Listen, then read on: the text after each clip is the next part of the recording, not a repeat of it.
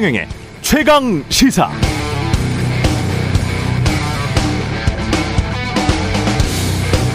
네, 한국 사람들은 왜 땅 투기에 분노할까요? 첫 번째, 정보의 불투명성 때문입니다. 어디 위에 끈이 있는 것 같은 사람이 있어서 개발 인허가를 받은 것 같고 누가 임야나 전답이 대지로 변해서 떼돈을 벌었다는 말을 직감적으로 듣거나 목격했기 때문입니다. 두 번째는 정보가 불투명하고 기준이 불분명한 것 같다고 느끼니까 부에 대해서도 인정하기가 힘들게 되죠. 특히 부동산 투기로 돈 벌었다고 하면 화가 납니다. 사회 통합을 가로막기도 합니다. 60년대 지금 서울 잠실의 3.3제곱미터당 가격은 호남 평야의 동일 면적보다 오히려 가격이 낮았습니다. 그런데 수도권을 중심으로 산업화 도시화가 급격히 진행되면서 지역 불균형, 불평등이 심해지니까 소외감이 드는 것이죠. 경제 성장의 과실로부터 소외됐다, 배제됐다라고 판단되면 화가 나는 건 당연합니다. 당초 선산이라고 했었던 김건희 일가의 땅에는 투자 목적, 개발 의지가 담긴 땅이 많이 섞여 있음이 확인되고 있습니다. 1제곱미터당 가장 비싼 경우는 공시가가 170만 원이다. 이런 보도도 나오고 있습니다. 그럼 3.3제곱미터당 500만 원이 훌쩍 넘어가죠. 공시가가 그렇다면 시가는 얼마겠습니까? 다른 의문들도 많습니다.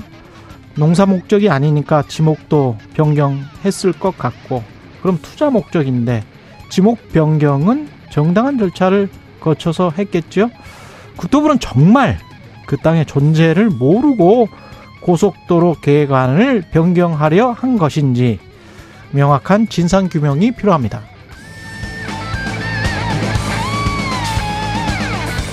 네, 안녕하십니까? 7월 12일 세상에 이익이 되는 방송 최경련의 최강시사 출발합니다. 저는 KBS 최경련 기자고요. 최경련의 최강시사 유튜브에서도 실시간 방송합니다. 문자 참여는 짧은 문자 50원, 기본자 100원이 드는 샵 9730 콩어플 무료고요.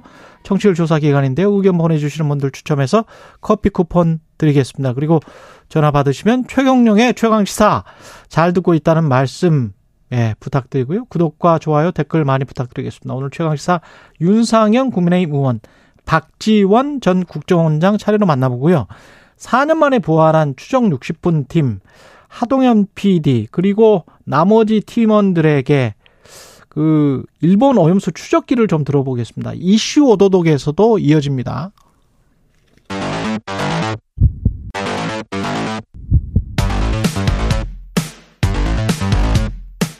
오늘 아침 가장 뜨거운 뉴스 뉴스 언박싱 네, 뉴스 unboxing 시작합니다. 민동기 기자 김민아 평론가 나와 있습니다. 안녕하십니까? 안녕하십니까. 예, 오늘 오전 6시 50분 부산과 경남 남해안에 호우특보 발효 중입니다.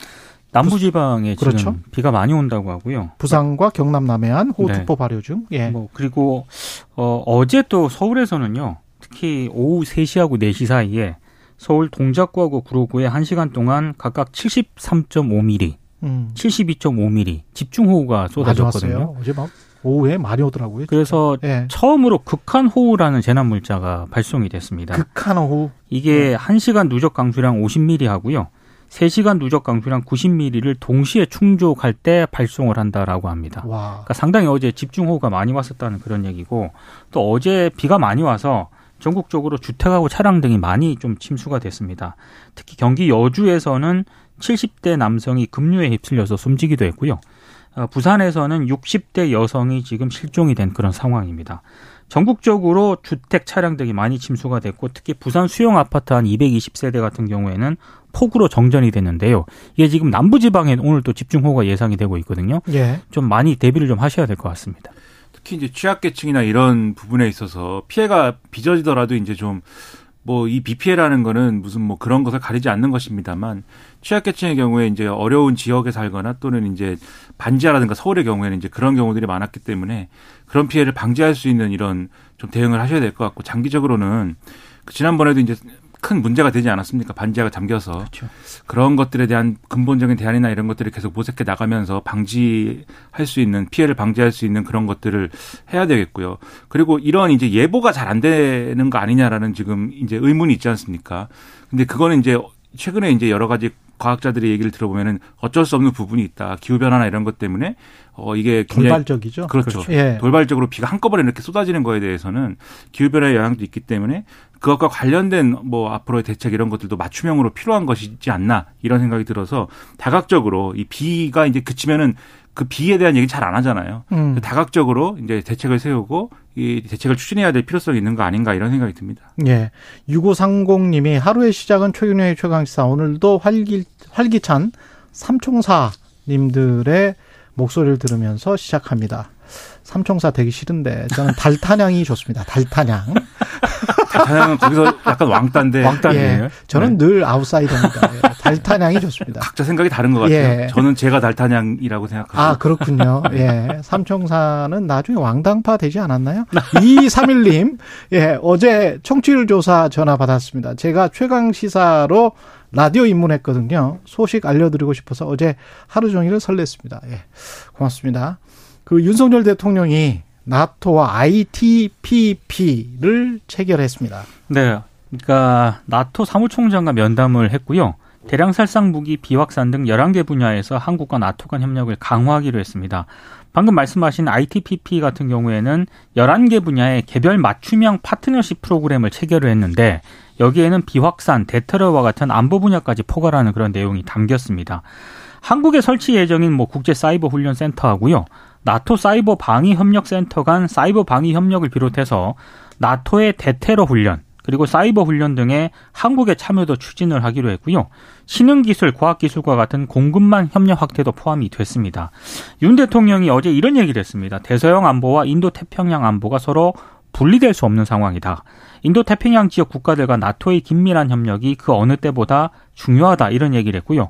또 북한 위협에 대응해서 미국을 비롯한 나토 동맹국과 정보 공유를 확대하는 방안도 논의를 한 것으로 일단 전해지고 있는데 근데 일부 전문가들이 오늘 또 언론하고 인터뷰를 했는데 예.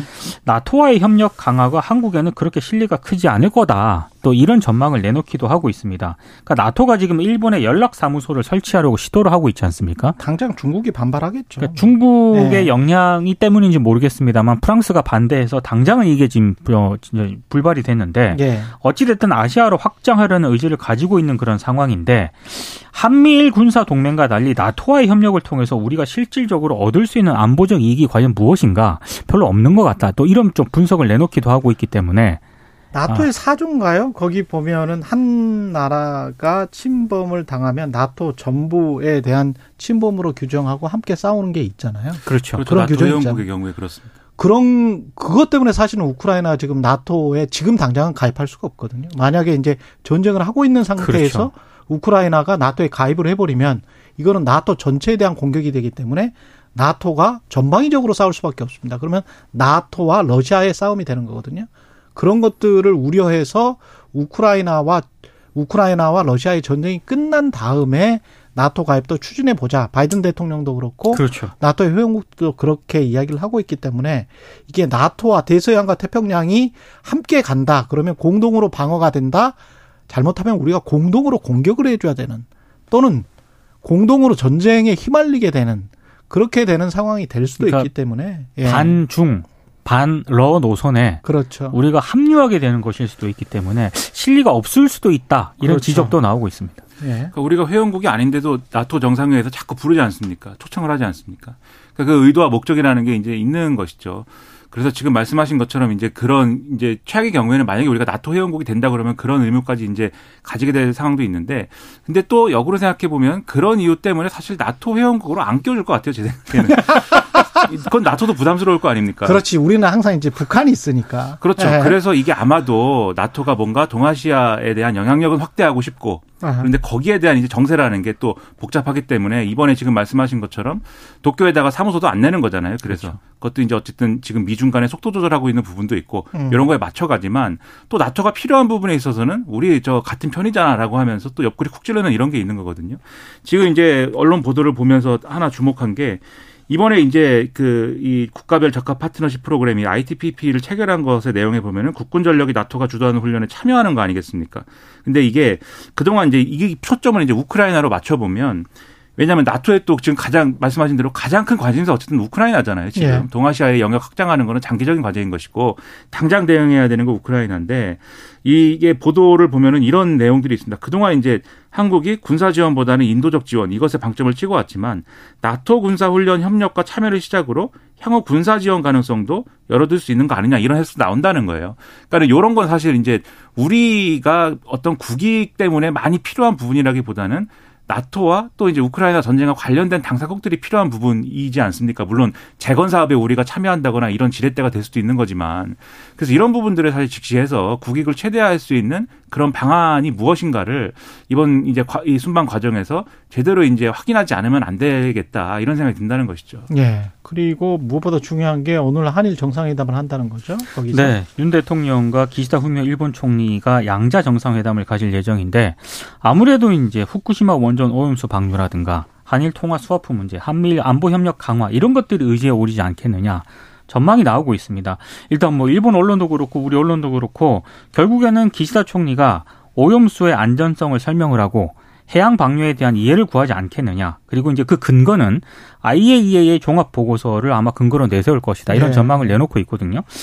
우리 대통령실 관계자가 기자들에게 이런 얘기는 했습니다. 국민 건강과 안전이 최우선이라는 게 정부의 입장이다. 이런 원칙하에 윤 대통령이 입장을 명확하게 밝힐 것이다. 라고 얘기는 했는데 실제로 어떤 입장을 내놓을지는 정상회담에서 확인해 봐야 될 것 같습니다. 그러니까 우리 대통령이 우려 혹은 반대 입장을 표명하는 게 아니라면 그렇다면 아마도 일본은 지금 이제 여론이나 지금까지 흐름을 볼 때 사실상 양해한 것이다 이렇게 받아들일 겁니다. 그리고 그것을 굉장히 강하게 또 국내적으로는 주장을 할 것이고 이 자신들의 이제 후쿠시마 오염수 방류에 대해서 국내적으로도 반대가 있는 상황에서 이런 주변국들의 양해 이런 것들도 아마 정당화의 어떤 근거로 삼겠죠. 그래서 그런 경로로 갈 가능성이 가장 높아 보이는데 여전히 그래도 우리 입장에서는 우려라든지 이런 입장을 표명하는 게 그 방류가 현실화 되더라도 못 막더라도 이후에 예를 들면 자 이렇게 됐으면 우리가 걱정되는 바도 있으니 앞으로 장기적으로 이 해양 생태계에 어떤 영향을 미치는 것인지 같이 좀 더 우리 권한을 좀 크게 줘서 한번 추적 조사해 보자 이런 얘기도 가능한 거고 후쿠시마 수산물 이 수입 재개 뭐 이런 얘기 할 때도 우리가 그 위험하다고 우려된다고 했는데 당신들이 방류하지 않았느냐 요 논, 요 논리로 우리는 그거 수입 안 한다 이 얘기를 더 강하게 할 수 있는 그런 측면들이 있지 않을까 그래서 여전히 이제 대통령이 우려와 어떤 반대에 가까운 그런 얘기를 하는 게 맞지 않을까 이런 생각이 좀 듭니다. 예. 그리고 민주당이 양평 고속도로 원안 추진위를 발족시켰습니다. 네, 국회에서 원안 추진위원회를 발족을 했고요. 사업을 원안으로 다시 추진해야 한다는 입장을 내놓았습니다. 그러니까 김건희 여사 일가 소유 땅이 있는 양평군 강상면이 아니라 양서면을 종점으로 하는 원안대로 사업을 추진을 하되 양평에 나들목을 설치하자고 일단 제안을 한 그런 상황입니다. 일단 여기에 대해서 뭐 국민의힘은 아직 입장을 뭐 정확하게 내놓지는 않고 있는 그런 상황인데 어제 이제 국민의힘 같은 경우에는 그 박성중 의원 국회 과기방통위 국민의힘 간사를 맡고 있는데요. 어, 이 관련 언론들이 좀, 좀, 뭐, 특혜 의혹을 좀 많이 보도를 하지 않았습니까? 예. 좌편향 언론 매체에 끝까지 책임을 묻겠다. 각오하라. 이렇게 얘기를 했고요. 어, 그리고 어제 뭐, 구체적으로 박성중 의원 같은 경우에는 뭐, 해당 매체라든가 그 매체가 보도한 기사의 제목까지 굉장히 구체적으로 언급을 했고, 어, 물론 이제, 어, 민영사장 책임을 묻겠다라고 얘기는 했습니다만, 윤재혁 원내대표에게 또 기자들이 물었거든요. 예. 이거 지도부와 상의한 거 맞냐? 얘기를 하니까 윤 원내대표는 지도부와 상의한 건 아니다라고 얘기를 했는데 박성중 의원 얘기는 좀 또 다릅니다. 예. 회의 뒤에 원내 지도부에 보고를 했고 지도부가 적극적으로 대응하라고 말했다. 이렇게 얘기를 했습니다. 그래서 하도 이제 좌편향 매체라고 하니까 제가 오늘 신문을 쭉 보다가 음. 좌편향 매체가 아닌 기자 소속된 기자의 기자 수첩을 잠깐 소... 아이, 근데 이게 뭐 조선일보? 네 조선일보입니다. 그러니까 아니 근데 이게 좌편향이라는 게 무슨 고속도로와 관련해서 그 어떤 진실을 밝히는데 그게 좌편향, 우편향 이게 따로 있을 수가 있을까요? 없죠. 그런데 너무 어제- 정치적으로 생각을 하니까 그렇습니다. 그러니까 좌편향 예. 매체에 또 조선일보는 포함이 안 돼 있거든요. 이게 근데 누가 그런 보기에도 좌편향이 아닌 것 같은 조선일보가 그런 조선일보도 그 오늘 우편향인가 그러면 조선일보는 굉장히 그 정부의 태도라든가 예. 국토부의 어떤 그런 대응이라든가 이런 음. 거를 상당히 좀 비판을 했거든요. 예 그러니까 이게 좌편향으로 얘기를 하는 거는 좀 온당치 않은 것 같습니다. 그렇죠. 예. 박성중 의원이 저 뉴스 언박싱에 제 4의 멤버로 매일 오셔야 된다고 생각합니다. 와가지고 오셨으면 이 현장의 체험을 좀 해보셔야 돼요. 이게 네. 무슨 이 이런 얘기가 나오고 김건희 여사 일가의 땅이 양평에 있다 뭐 이런 얘기가 나오고 고속도로 종점이 바뀌었다 이런 얘기가 나오고 국토부가 거기에 대해서 별 설명도 없이 갑자기 배주한다 그러고 이런 뉴스가 막 쏟아질 때 이 자리에 앉아서 박성중 의원이 음. 이것은 의혹이 아니다. 이것은 부당하다. 이렇게 얘기하는 것이 얼마나 어려운 일인지 그것을 체험을 해보셔야 그래야 이런 매체 보도를 가지고 좌편하게다 이렇게 말하는 것도 얼마나 이상한 얘기인지를 아실 것 같은데 근데 또 역으로 생각하면 모르고 하는 말씀 아닐 것이다. 알면서도 제가 볼 때 박성중 의원이 상당한 이제 당내 입지나 이런 것에 위기감을 느끼고 있는 게 아닌가라는 생각도 듭니다. 왜냐하면 지난번 전당대회 할때좀 컷오프되고 뭐 이런 이력도 있어서 공천이나 이런 걸 생각하면은 강성 지지층의 어떤 그런 지지를 받아서 이런 얘기하면 다 좋아하거든요. 지금 원희룡 장관의 그 박지 백지화 문제에 대해서 그걸 긍정적으로 보는 신문들은 제가 보는 신문 중에서는 보수 언론 다 포함해서 아무도 없는데 김건희 여사 의혹은 이 의혹에 대해서 방어적인 태도의 매체도 다 이 백지화 결정은 잘못됐다 이 얘기를 다 하는데 그렇죠. 지금 정부청사에 국토부 만세 부르는 화환들이 쭉 깔려 있다는 거 아닙니까? 그런 분들의 어떤 지지를 획득해서 그걸 정치적으로 이용하려고 이런 극단적인 주장을 하는 게 아닐까 이런 의심도 들거든요. 그러니까 이런 주장을 하는 것이 과연 한국 정치에 도움이 될까? 한국 언론에 무슨 도움이 될까? 이런 생각도 같이 해볼 필요가 있는 것 같아요. 한국 국민들에게 그렇죠. 제가 그꼭 좀 강조 싶 싶은 하고 하고 싶은 거는 이런 겁니다. 그러니까 그 부동산 투기와 관련해서는 제가 기자 생활 전반에 걸쳐서 굉장히 좀 비판을 많이 한 편인데요. 그 부동산 투기를 아담 스미스 뭐 국부론 네. 그다음에 자본주의 경제가 아담 스미스 때문에 생긴 거라고 네. 정리할 수도 있겠는데 그 아담 스미스도 제조업 위주의 공장 위주의 이런 자본가들을 옹호한 것이지 땅 장사하는 땅 지주들을 옹호한 게 아니에요. 그, 그, 그거는 국가의 어떤 이익에 그게 부합하는지, 예? 그게 이게 지금 자본주의 경제를 지향하는 사람들이 하는 일인지 그걸 묻고 싶고 두 번째는 보수라고 하면 자신이 노력하고 자신의 아이디어로 기업가 정신을 발휘해서 뭔가 돈을 벌고 그거를 칭찬해주고 부가 존중되는 그런 분위, 분위기와 문화가 조성될 수 있도록 해줘야 되는데 부동산 투기하면 사람들이 다 싫어하잖아요. 그렇죠. 그리고 부자를 혐오하게 되잖아요. 그게 뭐가 좋습니까? 우파 보수에.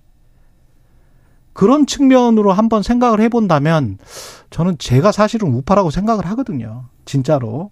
자유주의 경제를 믿는 우파라고 생각하는데 자꾸 논의가 헛도는 것 같아서 그리고 좌편향 좌파 뭐 이런 식으로 하면서 낙인 찍기 하면서 사람들을 본인의 시각 박성중 의원이 무슨 절대적인 신도 아니고 말이죠 무슨 그 관련된 방송사나 언론사들마다 다 딱지를 붙이면서 좌파 좌편향 무슨 이럴 권한과 권능이 박성중 의원한테 있는 겁니까? 박성중 의원이 메카십니까? 그래서 한마디만 이제 덧붙이면 지금 이제 요 근래에 양평 고속도로 관련된 보도가 상당히 이제 뭐 여러 가지로 나왔는데 지금 이제 보수 언론과 지금 국민의힘 쪽에서 힘을 싣고 있는 그러한 주장들은 이 문재인 정권 때 결정됐다든지 문재인 정권 때 업체가 뭐 했다든지 뭐 이런 거를 굉장히 강하게 얘기를 하면서 이미 있던 얘기를 한 것이기 때문에 특혜가 아니다. 요 논리를 펴는 거지 않습니까? 그렇죠. 근데 오늘 한국일보의 보도를 보시면 박성중 의원 선택 좌편향 매체에는 들어가지 않는 박성중 버전 좌편향 매체에는 안 들어가는 한국일보의 보도를 보시면 이 모든 얘기가 다 나온 이후에 이제 종합적으로 쓴 기사예요. 그 기사에 보면 그 고속도로의 종점을 강상면으로 하는 것은 적어도 어쨌든 윤석열 대통령 당선 이후에 급부상은 아니다. 그러니까 이전에 양평이나 이런 데서 뭐 이렇게 이렇게 저렇게 얘기된 바는 있는 있을지 모르지만 적어도 이 사업을 추진하는 과정에서는 여전히 이제 윤석열 대통령 당선 이후에 급부상했다고 볼 수 있다라고 체크를 다 해놨습니다. 그 기사에서 예. 그 기사를 보고 왜 이 의혹 제기가 어, 좀 터무니없는 것이 아닌지 의혹을 제기해 볼 만한 그런 얘기인지 의혹을 제기하지 않을 수 없는 것인지를 한 번 더 점검해 보셨으면 좋겠다 이런 생각입니다. 참고로 여당 내 다른 목소리를 내는 분들도 있거든요. 예. 수신호 분리 징수안은 국무회의를 통과했습니다. 네. 어제 그 북대서양 조약기구 나토 정상회의 참석자 리투아니아를 방문 중인 윤 대통령이 현지에서 전자결제 방식으로 방송법 시행령 개정안을 제갈했습니다. 그래서 앞으로 이제 KBS로부터 수신료 징수 업무를 위탁받은 곳이 한국전력이지 않습니까? 한전이 앞으로 수신료를 납부를 받을 때 정기요금하고 합산 고지 징수할 수 없도록 하는 그런 내용이 포함됐기 때문에 일단 뭐 야사당 공동대책위원회는 사실상 민주 용산 대통령실이 주도하고 독립성을 내팽개친 방통위가 들러리를 섰다라고 비판을 했고요. 언론인 단체하고 시민 단체들은 방송법이 규정한 국회의 권한을 노골적으로 무시한 폭거라고 비판을 했습니다. 오늘부터 분리 납부가 가능하긴 한데 가장 큰 문제 같은 경우는 일단 뭐 대단지 아파트라든가 이런 곳에서는 관리사무소 등의 관리 주체가 구체적인 분리징수 방안을 자체적으로 마련을 해야 되기 때문에 현장에서는 혼란이 좀 빚어질 수밖에 없는 그런 상황이고요. 특히 분리징수를 하려면은 한전이 비용이 더 듭니다. 통합징수를 하게 되면은 연간 한 419억 정도 드는 것으로 나와 있는데 분리 징수를 하게 되면은 뭐 수신료 청구서 제작비라든가 우편 발송비 등을 감안을 했을 때 연간 추가 비용이 1,850억 정도에 이를 것으로 예상이 되고 있거든요. 누구를 위한 이게 분리 징수인가 약간 의문이 좀 듭니다.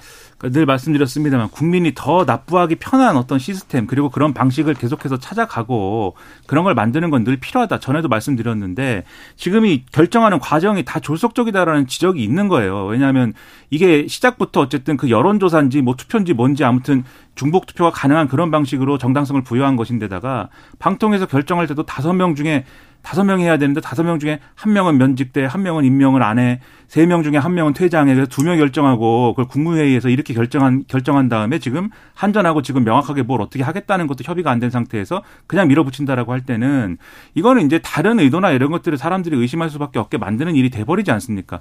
그러니까 뭐 이런 것을 왜 이런 정치적 논란으로 스스로 걸어 들어가면서 왜 이 문제를 이렇게 끄집어내서 이렇게 하는지 모르겠고요. 결국 공영방송이라는 게 필요한 것이냐에 대한 근본적인 질문에 대해서 이 정권이 어떻게 생각하는가 저는 그것이 상당히 궁금해집니다. 예. 1369님 중학생 청취자인데요. 등교 시간으로 30분밖에 듣지 못하지만 최강 시사 덕분에 시사와 정치에 관심을 갖게 됐습니다. 중학생 청취자. 앞으로도 굉장히, 굉장히, 마음이 무거워집니다. 예, 앞으로도 쭉 세상에 이익이 되는 방송 오래오래 부탁드려요. 이렇게 말씀하셨네요. 고맙습니다. 아, 뉴스 unboxing 민동기 기자 김민아 평론가였습니다. 고맙습니다. 고맙습니다. 고맙습니다. KBS 일라디오 최경영의 최강시사 듣고 계신 지금 시각 7시 42분입니다. 오늘 하루 이슈의 중심. 당신의 아침을 책임지는 직격 인터뷰. 여러분은 지금 KBS 일라디오 최경영의 최강 시사와 함께하고 계십니다. 네, 윤석열 대통령이 나토 정상회의에 참석 중인데요. 의미와 기대하는 성과 살펴보겠습니다. 국회 외통위 소속 윤상현 의원 전화로 연결돼 있습니다. 안녕하세요, 의원님. 예, 안녕하세요. 예, 윤상현 의원입니다. 예, 두 번째 연속해서 지금 나토 정상회의 참석을 하고 있는데 어떤 의미일까요? 어, 작년 스페인 나토 정상회의에 참석하셨죠. 예. 그때 이제 유대 관계 연대를 확인했고요. 요번에 나토 정상인 리투아니아 이제 빌뉴스에서 개최하지 않습니까? 예. 협력의 틀을 제도화한다.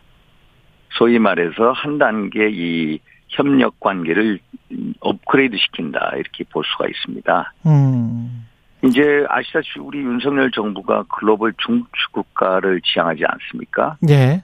그런데 이 유엔 안보리 안보리가 이제 러시아, 중국하고 이 반대에 계속 봉착하고 있지 않습니까? 예. 그래서 유명무실해지죠. 그래서 러시아, 중국, 북한 이제 소위 말해서 권위주의 정권에 맞서서 자유민주주의 가치 연대하자. 이 나토가 이제 새로운 중심축으로 떠오르고 있거든요. 예. 그런 찰나에 이제 나토하고의 협력 강화하자. 이런 식으로 해서 이제 요번에 정상회의에 이제 참석하게 된 겁니다.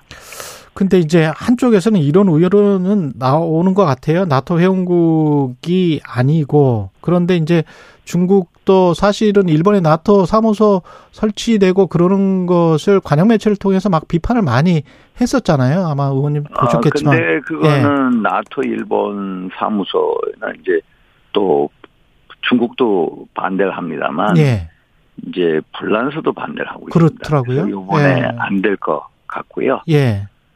결국 이제 나토가 작년에 중국에 대해서 이제 구조적인 도전이다. 시스테믹 음. 챌린지라고 성격 규정을 했거든요. 그랬죠. 그래서 이제 인도, 인도 태평양 지역에서 이제 중국을 견제하는 이 역할에도 나토가 이제 같이 참여하게 되는 그런 의미가 있습니다. 그렇군요. 예. 예. 그 우크라이나 관련해서는 어떻습니까? 우크라이나 당장 가입은 안 되지만 우크라이나가 가입을 하게 되면요. 예. 이제 지금 31개국이 있고요. 예. 지금 스웨덴의 이제 나토 가입이 거의 확정이 됐고요. 예. 우크라이나가 작년 이제 전쟁 발발 이후에 나토에 가입 신청을 해 놓은 상태입니다. 음. 그런데 이제 나토 그 협 정 5조에 보면은 한 1개국, 나토 회원국 한 개국에 대한 침략은 전체 침략을 간주하게 돼 있거든요. 그렇더라고요. 그러면은 의도와 상관없이 모든 나토 회원국이 러시아하고의 전쟁 전선에 이제 같이 끼어들게 되는 그렇죠. 이런 지경에 이릅니다. 그래서 지금 우크라이나의 나토 가입에 대해서 음. 미국하고 동일이 계속 반대를 하고 있고요. 예. 이제 영국은 또 찬성하고 있습니다. 프랑스도 찬성하고 있고 예. 또 이제 동유럽 국가들이 찬성하고 있습니다. 그래서 요번에는 뭐 이제 나토 가입 결정은 안 될 것 같고요. 안 되겠죠. 아마 예. 나토하고 우크라이나하고 이 협력 협의체 협의회 위원회를 처음 창설할 거고요. 나토 가입을 하기 위해서는 MAP라고 있습니다. 멤버십 액션 플랜이라고 해가지고 예. 그 나라의 나토 형국에 준하는 그, 해, 그 어떤 정치, 경제, 국방, 이제 개혁을 해야 되는데, 음. 그거를 면제해 주기라고, 면제해 주려고 이제 의결을 하는 것 같습니다. 음. 당장에 사실 핀란드도 작년에 가입 신청을 한 다음에 그렇죠. 이제 예. MAP를 전부 면제해 줬거든요. 그래서 예. 아마 우크라이나에 대해서도 MAP를 면제하는 쪽으로 가는 것 같습니다. 전쟁을 그러면 종전이나 휴전을 시키는 방향으로 유도를 할 수도 있겠습니다. 나토 가입은 휴전 이후에라도 이후에나 가능한 나토 거니까. 가입은 이제 그 다음 전쟁 그렇죠. 이후의 문제입니다. 지금 그렇죠. 당장은 우크라이나 안 되는 거죠. 예, 나토 가입은 찬성 만장일치거든요. 음. 그래서 그게 힘들 것 같습니다. 한일 정상회담에서 오염수 이야기가 분명히 나올 텐데 어떻게 입장을 밝힐까요, 대통령이? 대통령은 무엇보다도 우리 대한민국 국민의 건강과 안전을 중시할 거고요. 예. 또이 어, 후쿠시마 오염수가 이제 방류되면은 그거에 대해서 우리도 어떤 안전성 모니터링 지금까지 안전성 모니터링을 IAEA를 통해서 하고 있지 않습니까? 예. IAEA가 후쿠시마 그쪽에다 사무실을 개설할 거거든요. 음. 거기에 우리가 아마 참여를 하려고 할 겁니다. 그래서 음. 상시적인 모니터링의 제도화. 제가 보기에는 아마 후쿠시마 핫라인이라고 저는 명명하는데, 이제 후쿠시마 원, 이제 오염수 방류에 대해서 모니터링하고 정보 음. 제공을 강하게 요청을 하고, 이런 제도화된 틀을 만들려고 아마 할 겁니다. 근데 방류 그 자체가 우리한테는 뭐 아무런 이익이 없으니까 태평양 도서국 포럼에서도 과학자들이 그런 지적을 했었고 그래서 방류 그 자체에 관해서 어떤 어 명확하게 반대를 하거나 뭐 이- 이런 예. 대통령 입장에서 그건 힘들 겁니다. 힘들- 왜냐하면 힘들다. 예, 예. 왜 그러냐면은 예. 이 방류라는 게 벌써 결정이 된 게 2021년도 4월이거든요. 어 그리고 2021년도 7월 달에 IAEA 국제 원자력 기구의 11개국의 전문가들이 참여하는 안전성 모니터링 TF를 만듭니다. 음. 당시 문재인 정부 때인데 우리도 KINS, 킨즈라고 얘기하죠. 한국 음. 안전기술원의 김홍석 박사를 거기에 참여를 시킵니다. 또 2021년 9월 달에 우리 문재인 정부 때 우리 대한민국이 IA 의장국이 되거든요. 그래서 계속해서 IA 그 전문가 모니터링 팀에서 이거를 11개국 그 팀에서 계속 이제 점검을 해왔고요. 음. 시료 채취한 것도 IA뿐만이 아니라 미국이나 이제 또 중국이나 불란서나 뭐 어? 한국이나 다 같이 시료 채취도 공동 검증을 했습니다. 그래서 음. 이게 계속해서 우리가 참여해 왔기 때문에 또 IAEA에서 뭐 방류하더라도 어, 기준 이하다. 문제가 없다라는 보고서가 났기 때문에 음. 명시적인 방류 반대를 하기는 힘들다. 아, 지금, 지금으로서는 안 된다. 이미 21년도에 참여해서 그 절차에 따르기로 했다는 게 암묵적으로 지금 동의가 돼 있다. 뭐 이런. 동의가 돼 있고, 예, 문재인 정부 때 당시에 우리 그 2021년 봄에도요, 우리 예. 정영 외교부 장관이죠. 그분이 대정부 질문 답변에서도 IA 기준에 맞는 절차를 따른다면은 적합한 절차를 따르는 굳이 반대하지 않는다라는 게 정부의 입장이고 윤석열 정부도 같은 입장입니다. 그런 입장의 기조하에서 계속해서 이 문제를 모니터링해 왔고 음. 또 아시다시피 지난 5월 달에 우리가 전문가 시찰단을 보내지 않습니까? 예. 그 전문가 시찰단도 언제 결성이 됐냐? 우리가 2021년 7월 달 IAEA에 참여를 하면 하죠. 아, 예. 안전성 모니터링 TF. 그러면서도 우리 나름대로 또 TF팀을 만듭니다. 어. 이 과학자들 중심으로. 예. 그 TF팀에 참여한 과학자들 또 정부기관에 있는 분들이 요번에 5월 달에 후시마 전문가 시찰단을 갔다 오거든요. 그래서 우리 나름대로 계속해서 자료 축적하고 검증해 왔기 때문에 이 명식인 방류에 대한 이 반대는 힘들다. 알겠습니다. 지금 한 2, 3분밖에 안 남았는데 양평 고속도로는 원희룡 장관이 벽지화를 선언한 이후에 예. 상황이 뭐 그냥 계속 뭐 악화되는 것 같기도 하고 어떻게 보십니까? 이거는 백지화는 음, 백지화는 아니고요. 백지화는 아니고 안 되고요. 이거는 뭐 7년 동안 지역 주민들의 염원이지 않습니까? 예. 또 국가 계획을 다 세웠습니다. 예타까지 통과가 됐거든요. 그래서 이제 최근에 논란 때문에 뭐 백지하다 중단이다 하는데 다시 주민들의 의견을 수렴을 하고요. 음. 또 사실 보면은 원안보다는 대안이 여러 가지 면에서 합리적으로 보인 거는 사실입니다. 왜냐하면은 이제 뭐 그 원안에는 이제 다 강을 두 번이나 건너지 않습니까? 그래서 합리적으로 모색하자 정쟁을 갈 게 아니라 음. 이것을 어떤 전문가 팀을 만들어서 또 주민 대표들도 해서 다시 처음부터 시작하자. 예타 문제도 결국 예타는 원안으로 예타가 됐는데 대안이 작년 5월 달에 새로 튀어나오지 않습니까? 예. 근데 대안이 훨씬 더 합리적으로 보입니다. 이제 소위 말해서 강화면에 IC도 들어가고요. 또 어떤 교통체증 해소라든지 환경 오염에 이제 이런 면에 있어도 훨씬 덜하고요. 또 시민들의 요구 등등등 해서 대안이 좋은 경우에 이것을 다시 원점에서 다시 예타 문제를 다시 시작하자. 근데 그 변경안으로 하려면 그 김건희 여사 일가 땅이 있다는데 그게 예, 예.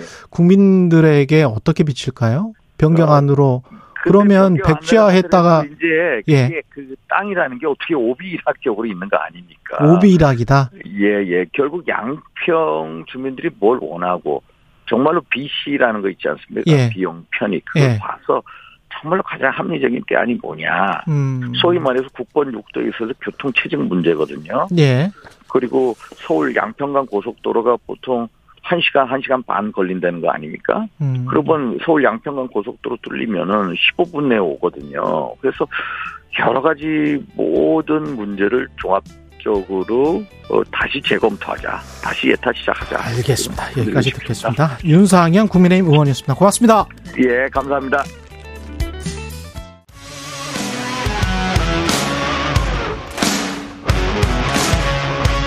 오늘 하루 이슈의 중심 최경영의 최강 시사. 네, 이재명 민주당 대표 이낙연 전 국무총리 만찬 회동이 어제 예정돼 있었는데 호우 경보로 결국 취소가 됐고요. 앞으로의 전망, 아, 다양한 정치 현안들이 있습니다. 박지원 전 국정원장 나와 계십니다. 안녕하세요. 오랜만입니다. 예, 오랜만에 뵙습니다. 굉장히 얼굴이 좋네요. 아, 얼굴 좋죠. 예, 예. 예. 걱정이 얻어맞- 없습니다. 얻어 맞아야 건강해지는 겁니다. 제가 뭘 누구한테 얻어 맞겠습니까? 예. 아, KBS가 지금 예. 명제 경각 아니에요. 그런 거 이게 같습니다. 말이 되는 짓을 이 정부가 하고 있는 거예요. 예. 아, 그러나 예. 세월은 갑니다. 세월은 갈까요? 이 김여정이 북한의 김여정이 대한민국이라는 단어를 이쓴거 있지 않습니까? 이거는 국정원장님 오시면 꼭 한번 물어봐야지 그런 생각을 가지고 있었는데 이게 무슨 뜻입니까? 글쎄요, 나는 두 가지 의미를 보는데요. 예. 지난번에 에, 우리를 비난하면서도 외무성에서 예. 이례적으로 발표했다. 그리고 이번에 김여정이 이, 대한민국이라는 국호를 호칭한 것은 음. 이 국가 체제로 완전히 가는 것 아니냐. 너희와 어. 우리는 남이다. 남이지요. 음. 그렇다고 하면은 사실상 노태우 대통령 당시에 남북 이 공동 유엔에 가입했다고 하면은 이것은 한반도 이국가 체제를 국제적으로는 법적으로는 인정한 거예요. 예. 그러나 우리 헌법상으로는 대한민국 영토는 한반도다. 그렇죠. 우리. 국민이다. 예. 어? 이렇게 해서 뭐 서해 사건도 지금 저도 재판받고 또 뭐 송복시켰다고 해서 문제가 되는데 그러니까 탈북민도 받아주고 있는 거죠. 받아주고 있는 거죠. 예. 그런데 사실 이 대한민국 호칭을 쓰면은 한때는 우리를 존중해 준다 하고 좋아했어요. 음.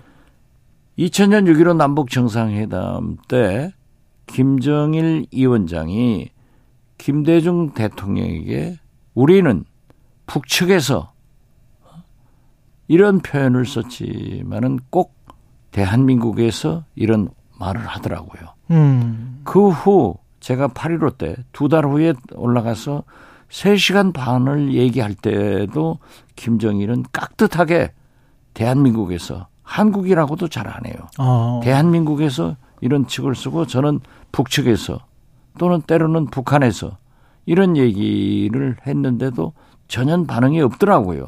그래서 우리는 당시 그래도 우리 대한민국을 존중하는 의미. 존중한다 음. 이렇게 생각했는데 이제 김여정이 지난번 담화에 이어서 이렇게 대한민국 칭호를 한 것은 이제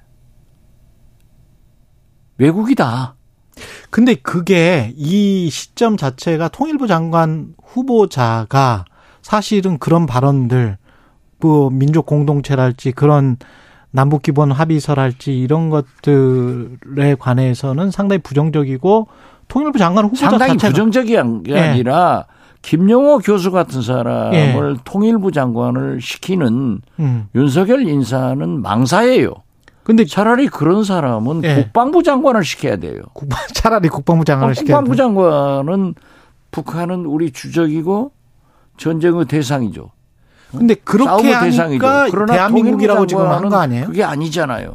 그러니까 그래서 남북 관계라고 예. 하는 것은 과거에도 보면은 이에는 이, 눈에는 눈 예. 그렇게 적대적 관계였지만은 우리가 그래도 남북 관계 얘기를 할 때는 음.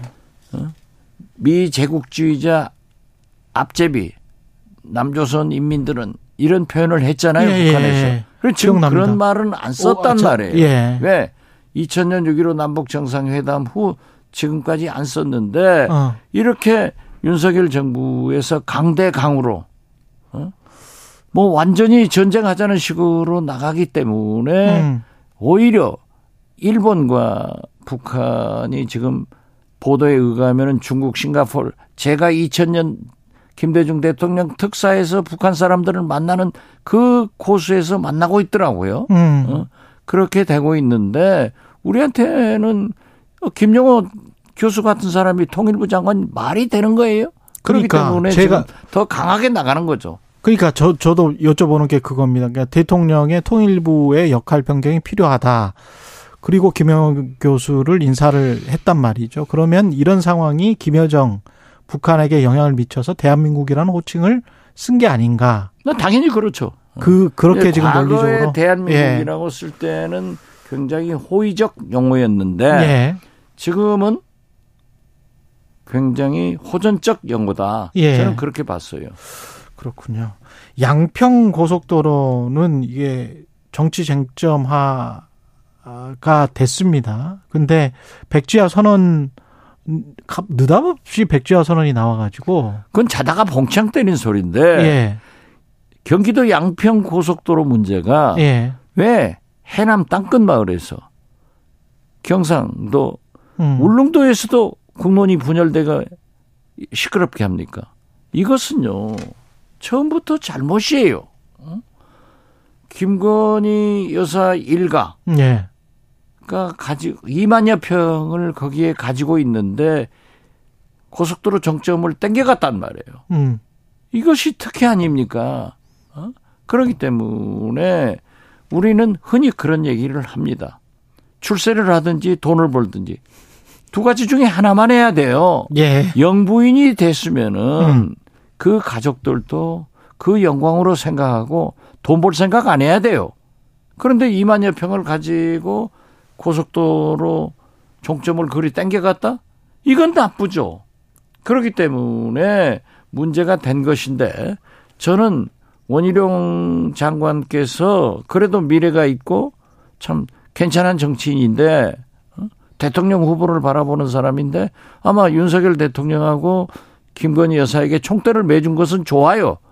그렇지만 본인도 그 사실을 알았다고 하면은 이제 예타한 원안대로 돌아가자. 그리고 윤석열 대통령도 모든 전문가 아니에요? 음. 자칭 타칭? 응? 아니 입시 문제 논의해가지고 시끄럽게 하더니 이 문제는 또 국토부에서 알아서 해라? 이건 말도 안 되죠. 또 심지어 뭐 국토부에서는 뭐 설계하는 사람이 변경했다?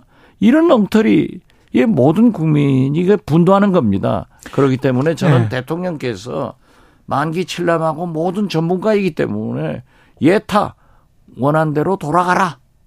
그러면 되는 거예요.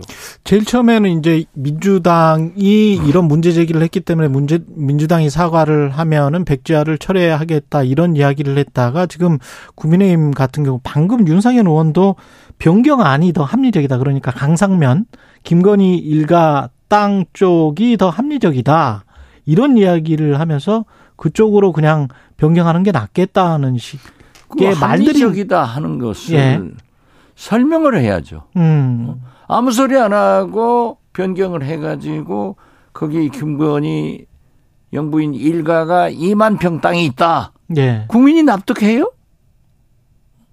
저는요 공직을 위해서 땅 한 평 안 사봤고 주식 한 주 안 사봤어요. 음. 자 윤석열 대통령도 검사, 중앙지검장, 검찰총장 언제 땅을 샀는지 모르지만은 그러시면 안 돼요. 그리고 어? 김건희 여사 일가족 땅이 2만 평이 거기에 있다고 하면은 설명을 했어야 돼요.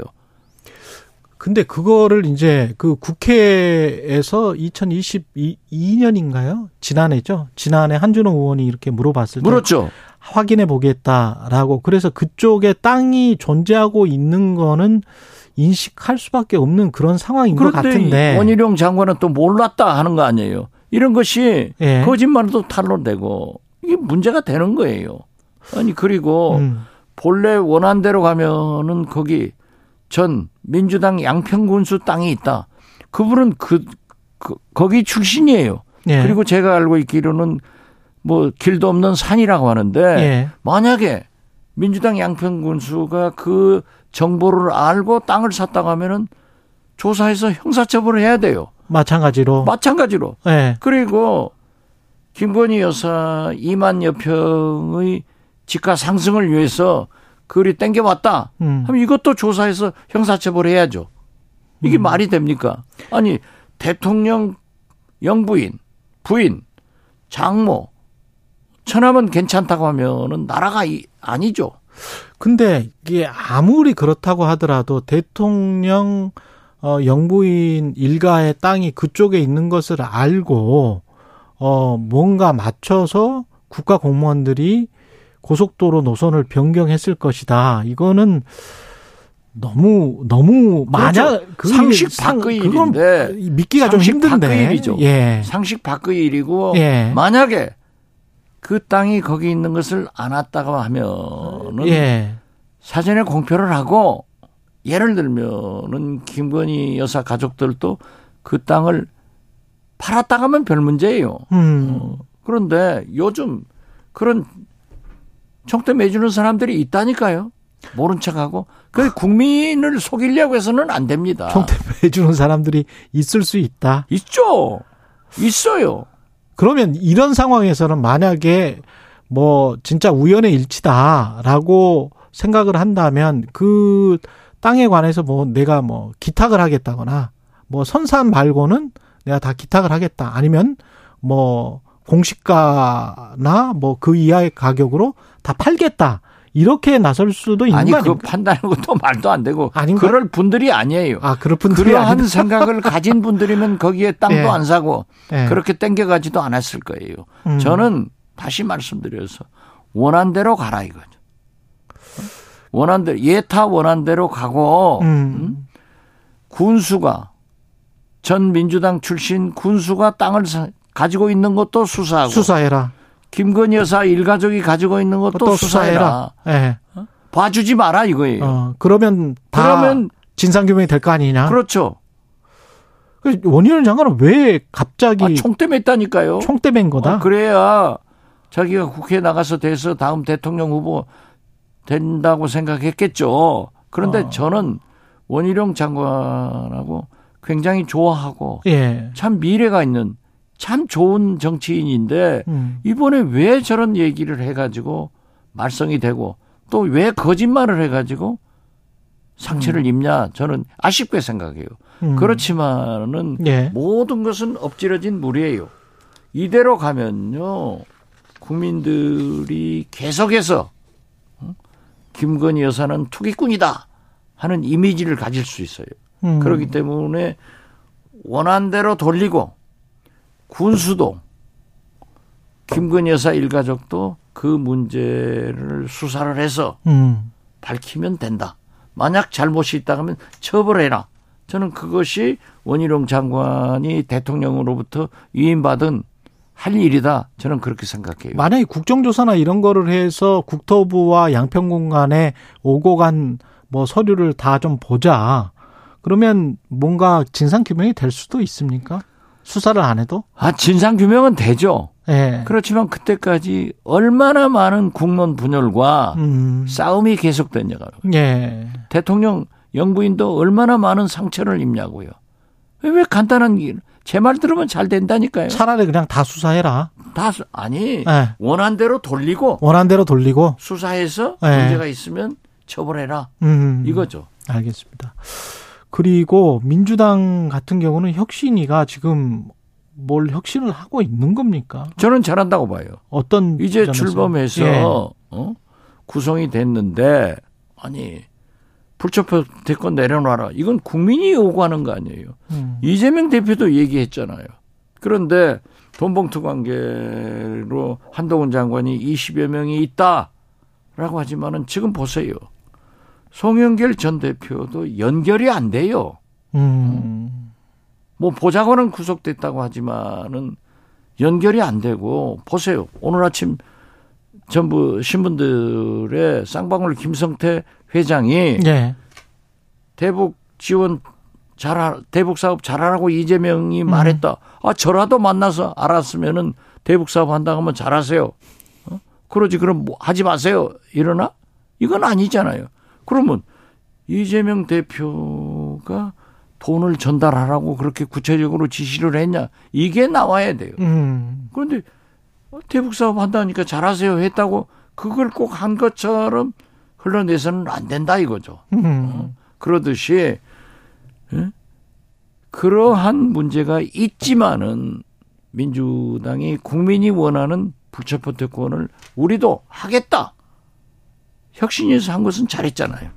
그리고 요즘 민주당의 최대의 개혁 혁신은 음? 단합이에요. 단합이다. 그리고 강한 민주당이 되는 거예요. 어? 그래서 요즘 뭐 저- 이상한 얘기 하시는 분들에게 혁신위에서 경고를 한 것은 잘한 거 아니에요? 이상한 이야기 하시는 분들이 뭐 이상민 의원 뭐 이런 분들 말씀. 아니 나는 구체적으로 유쾌한 얘기하는 건 결별. 아니고 예. 예. 뭐 분당. 분열을 뭐 얘기하는 얘기하는 예. 것은 아니에요. 분당하면 자기들이 산대요? 음. 다 죽어요. 죽으면 윤석열 대통령이 바라는 민주당이 되는 거예요. 근데 추미애 전 장관도 그런 이야기를 하긴 했지 않습니까? 백지장도 맞들면 낫다가 낫죠. 아니고 낫다가 아니고 예. 백지장을 맞들면 찢어질 수 있다. 아 찢어질 수도 있어요. 그게 이낙연 극단적으로 되죠. 그게 이낙연 이재명 그 두 대표를 이야기하는 거 아닐까요? 글쎄요, 저는 모르겠어요. 저는 예. 추미애 장관이 어떤 음. 의도로 그러한 말씀을 했는지 모르기 때문에 예. 말할 수 없지만은 예. 과거부터 백지장도 맞들면 낫다. 소위 단합, 음. 통합의 의미가 있는가 하면은 찢어지면은 음. 분열의 의미가 있으니까 그렇죠. 런 가능성도 있다 하는 원론적 말씀을 했겠지. 어. 추미애 전 장관님들 민주당이 분열되기를 원하겠느냐? 저는 그렇게 봐요. 이재명, 이낙연 두 사람이 만나면 어떤 이야기가 오고 하고 그리고 당에 어떤 메시지를 당장 줄까요? 글쎄요, 어제 저녁에 예. 폭우로 음. 취소를 했다는 연락을 받고 참 잘했다. 음. 만약에 폭우가 와서 문제가 되는데 두 분이 만났다고 하면은 또 입방아를 당할 건데 잘했다. 예. 라고 했지만은 저는 처음부터 그 얘기를 했어요. 이낙연 대표가 귀국하니까 이재명 대표가 전화를 했단 말이에요. 예. 만나야죠. 왜 지방 나들이 하느냐. 음. 김대중, 노무현 두 대통령한테 갔을 때 아마 두 분이 벌쩍 일어나서 빨리 만나라. 손잡고 국민 속으로 들어가서 대여 투쟁해라. 윤석열 정권을 이대로 둬서 되겠느냐. 이런 얘기를 하셨을 거다.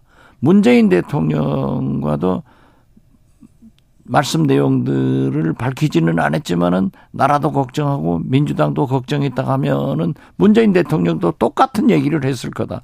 빨리 만나서 소통하고 손잡고 국민 속으로 들어가서 대여 투쟁에 나서라. 이것이 민주당이 살 길이지. 만약 지금 참새 때들이 얘기하는 것처럼 뭐 왜 대선 패배 원인을 제공한 사람을 만나느냐? 왜 이재명을 만나느냐? 이런 얘기를 하면은 그것은 곧 윤석열 대통령이 바라는 민주당으로 가는 길이다. 화합해라, 단합해라. 이걸 얘기했는데 화합하고 단합하면 혁신이 될까요? 혁신을 할까요? 그래서. 혁신을 해야죠. 단합한 다음에 혁신을 해야 된다. 그렇죠. 예. 단합하면서 혁신을 해야죠. 단합하면서 혁신을 그렇죠. 해야 된다. 예. 그 단합은 단합하면서 기득권이 더 공고해지지 않을까요? 기- 단합하면서 뭐 그냥 아니 그러기 그냥 이렇게 가자 뭐 이런. 아니죠. 예. 그러한 것은 담합이에요. 음, 담합이다. 네. 예. 그렇기 때문에 단합에서 그 자체가 민주당의 가장 큰 혁신이다. 음. 강한 민주당이 되는 것이 가장 당면한 혁신이다. 저는 그렇게 봐요. 음. 그래서 혁신위원장한테도 저는 그 말씀을 전했어요. 음. 단합하면서 혁신하라. 그 단합 안 하고 헤어져 가지고 예. 분열돼서 사태질하면 누가 좋아요? 내년 총선 실패하고 정권 교체 못하면 또 다른 윤석열 정권이 계속되면 나라 꼴이 되겠어요? 원장님 총선 나오세요? 나오죠. 왜 웃으세요? 아, 니 아니요. 좀 너무 확실하게 말씀하셔. 아니, 저는 예. 윤석열 대통령이 음. 저를 정치 현실로 총선 출마로 몰아가고 있다고요. 끌어들였다. 예. 아, 나올 수밖에 없다. 예. 그러면 어디 아, 지역은 아직 결정되지 지역은 아직 않고 결정되지 않았고. 제 목포나 예. 제 고향 해남 진도 완도에서 음. 서로 오라고 하지만은 아직 그럴 때가 아니다. 음. 그래서 내려가지도 않고 있어요. 음. 그런데 이번 주말에는 목포에 갑니다. 예. 왜냐하면 제 후원회장을 12년 해준 제 선배가 아주 건강이 나빠졌고 아, 그러시구나. 또제 예. 후배 한 사람도 나빠졌다 가니까 음. 가서 두 분 병문안하고 올라올 거예요. 알겠습니다. 그러나 시민 접촉은 하지 않습니다. 예.